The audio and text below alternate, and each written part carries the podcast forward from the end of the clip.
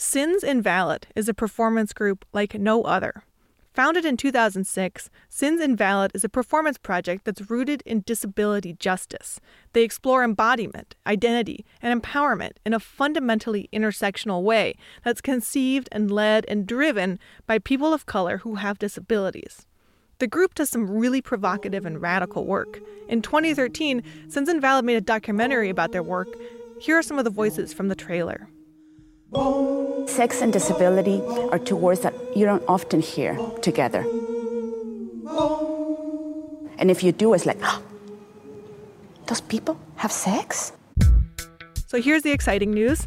Sins Invalid has a brand new show. It's called Birthing, Dying, Becoming Crip Wisdom, and it's running in mid October at the ODC Theater in San Francisco. Writer s.e. smith interviewed Sins Invalid co founder Patricia Berne about complicating representations of disability in our media, about moving away from a binary view of disabled or able bodied into a way of seeing the diversity of the ways bodies work. Let's listen in. First of all, I'm a huge Sins Invalid fan. I've gone to a lot of your shows. I oh. love your work. Oh, that's so flattering. Thank you so much. It's great to hear. So, what is the incubation and working process like when you're preparing a show? Everyone has an independent voice within the show. And, you know, so every piece has an arc, so to speak and simultaneously there's one overarching arc within the show so that's why we're able to put um, excerpts on you know youtube or tour specific you know pieces but it's not a cabaret in that they're not kind of disjointed pieces they're all they're all leading and weaving one arc within the show um, which again follows the um, arc of birthing, dying, and becoming who we are. And you know, we all have iterations of, of this in our own lives, either when we came out, birthed ourselves, so to speak, as queers or as people with disabilities.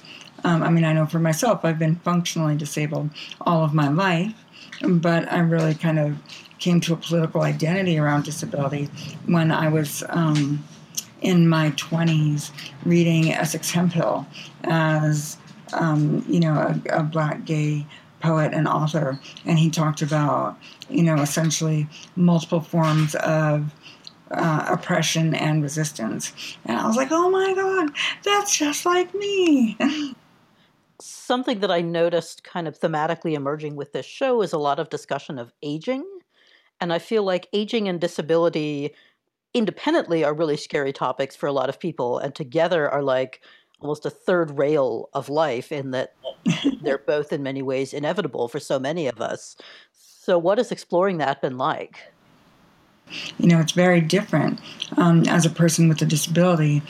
You know to be so i'm 49 right now um, it's very different to be 39 in general than to be 49 like our bodies really change when we hit 40 and um, you know, particularly um, having a disability. Uh, we joke that, you know, crip years are like not quite dog years, not like every year is seven years, but it's definitely not a one to one ratio. Um, we're used to talking about things that are scary or complex, and you know that's just kind of part of the parcel, I think, of being of having you know a non-normative body, be it because of disability or you know for someone that perhaps is gender nonconforming or perhaps, you know, um, within white supremacy has always been, you know, pushed to the margins um, in terms of our bodies not being centered. Like even though we are the global majority, we're you know we're taught in the U.S. that you know our experiences as people of color are not um, are not common. You know that somehow we're a minority. Um, anyway, so point being to um, we're used to talking you know, about uh, things that are difficult.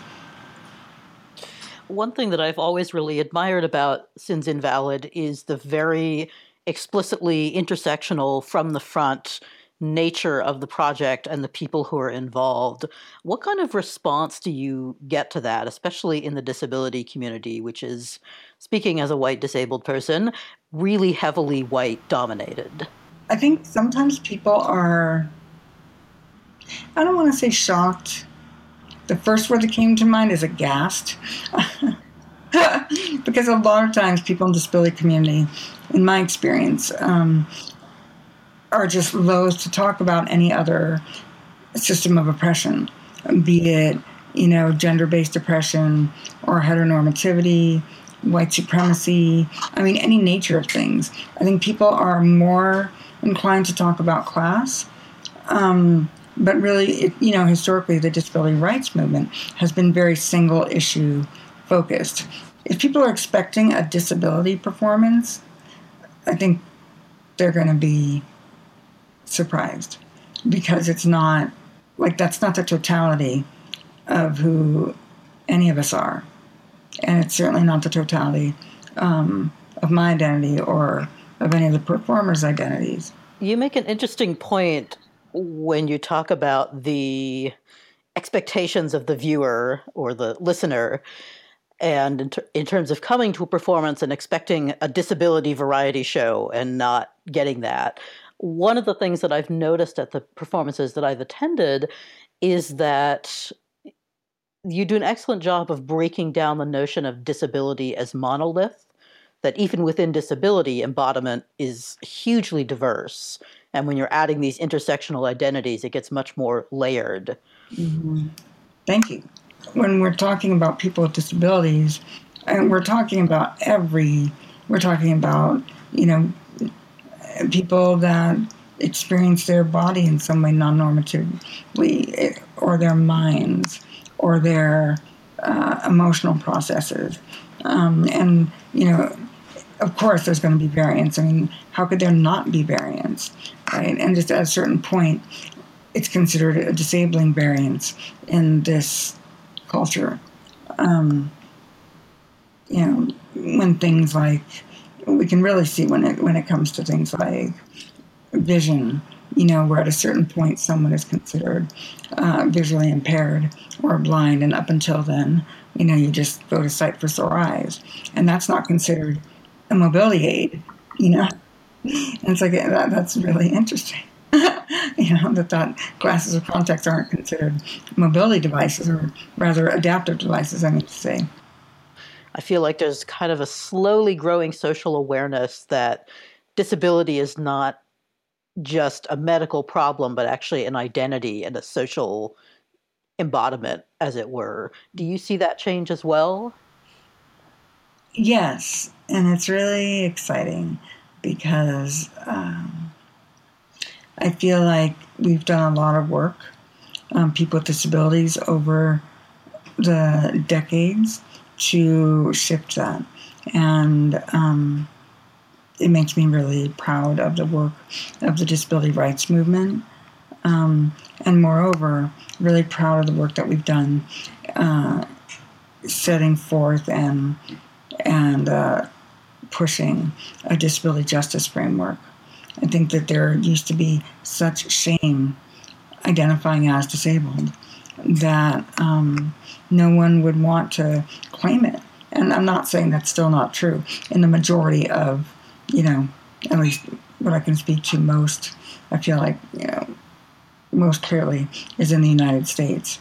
Um, but at the same time, um, it's absolutely shifting maybe not everywhere, but it's shifting, you know, where people are able to identify as both hot and disabled. you know, and we never heard that before Sins Invalid, to be honest. I'm not saying Sins Invalid was like the reason or is the reason. I think it's one of many, many, many reasons. But I do feel like we also made a, a good contribution to people being able to identify as disabled and whole. So, speaking of being hot and disabled, I promised we would talk about sexy goodness. Yes. So, let's talk about sexy goodness. Uh, this has been foregrounded in so many of your performances and so much of your work. Does it completely freak people out that you dare to put sex and disability in the same sentence? Uh, not Crips, but yeah, able bodied people are like, oh my God. And then I forget sometimes you know, I grew up in the Bay Area. and so just the idea of disability and sex freaks people out. But then also, you know, sometimes we have SM content. Sometimes we have, like, we'll go there because that's reality, you know? Um, and it, like, people seriously are like, what? What, what? um, the first year, we actually had people um, bringing children, like, not infants, but, you know, like eight, nine year old people uh, to the show. And I was shocked because it was explicitly said it's a show about sexuality and disability. And if it had been any other community, you know, people would not have thought to bring a child if it was about, you know, you know, the sexuality of black men, you know, or sexuality of, you know, trans intersections of sexuality, you know, trans identity and um, anything. You know, people would not have brought children because they would say like, "Oh no, that's definitely going to be racy." But sexuality and disability, like, did they think it was going to be like a, you know, like a rehab talk or something? And then, you know, there's an, an artist on stage with like a 10 inch strap on doing a strip and like super grimy, awesome, you know, performer. And people like, I'm not exaggerating, ushering, like running their children out. I was like, well, you know, that's what you get.